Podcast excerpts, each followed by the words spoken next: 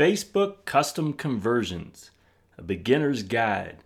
This is the audio version for the blog post found at jonloomer.com slash Facebook dash custom dash conversions. The new Facebook Pixel has frustrated and confused marketers. Do you need the new Pixel? How do you set it up? Should you get rid of the old Pixel?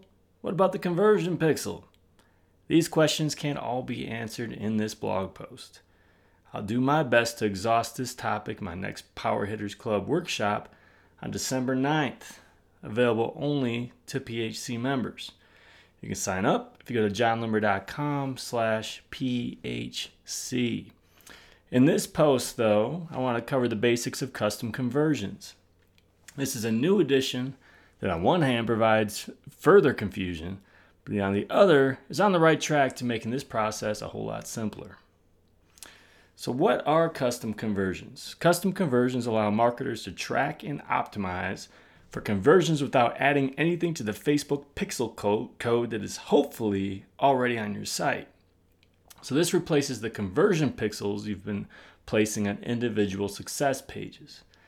Custom conversions also complement or at least partially replace standard events. With standard events, you adjust the Facebook pixel on particular pages to help track or optimize for conversions. But we aren't going to dig into standard events today. This is an advanced and complicated topic. We're going to try to keep it as basic as possible. The main thing to understand is that custom conversions will make your life easier. It means less adding code manually to your site. This is a good thing. So how to create custom conversions? You have to use a bit of your uh, creativity here to visualize some of this. But first, I'm going to assume that you have the Facebook Pixel installed on your website. If you don't, make sure to re- read my tutorial at jonloomer.com slash WCA dash guide. Now within Ads Manager or Business Manager, click Tools at the top and select Custom Conversions. Click the Create Custom Conversion button at the top left, and you'll see something looks quite a bit like the website custom audience interface.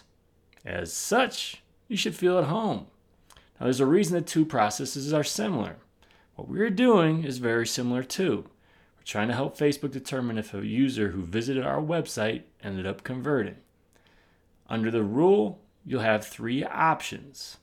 So when I say rule, it's, this is within that interface where you have to select a rule. So if you've created website custom audiences before, you've seen U R L contains and U R L equals before. I can create a rule, for example, to help Facebook determine who subscribed to my lead ads e- ebook by one of the two, by one of these two methods. U R L contains lead-ads-equals ebook-thank-you, or U R L equals www.jonloomer.com slash lead-ads-ebook-thank-you. Now you don't need H T T P or H T T P S. Note that you wouldn't include both of these, U R L contains or U R L equals. I'd use this U R L because it's the page someone would see upon subscribing. It's my thank you page. You can also select event from the rules. I'm not going to dig into this today as it's for a more advanced lesson at another time and for my Power Hitters Club workshop in December. But this is for standard events, assuming you've added such code to individual pages of your website. Next, select the conversion category. Options include view content, search, add to cart, add to wish list, initiate checkout, add payment info, purchase, lead, complete registration, or other. Again, if you've created standard events before, these will be familiar. All but other can be created with standard events. And again, that's for a separate lesson. So here's an example of the first screen when creating custom conversion for my lead ads ebook subscribers. Again, you can't see it, take my word for it. After clicking next, I'll need to name the custom conversion. I have the option now of providing description and value for the conversion. Since this is a simple opt-in, I'll leave that unchecked. I then went through and created a custom conversion for every active product and lead magnet on my site. There are seven of them. So these custom conversions can and will eventually replace the conversion tracking pixels we currently use for conversion success pages. If you're going to replace them, just make sure you don't have any active ads that are using them first.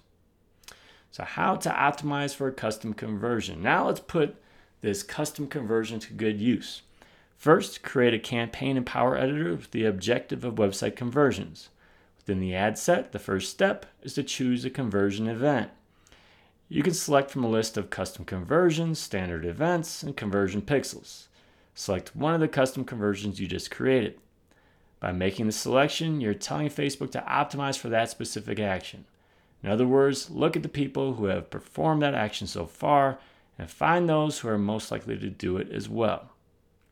How to track custom conversions. You, of course, want Facebook to track, count, and report the number of conversions that result from your ad.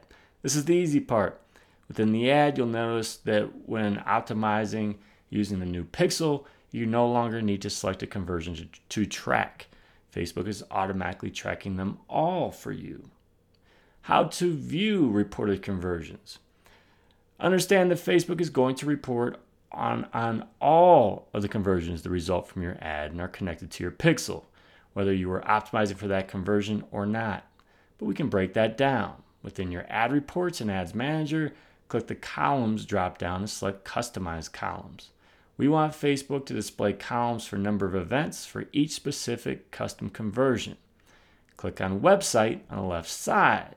You should see the custom conversions or standard events that you've created. Select all or just the ones you want to see.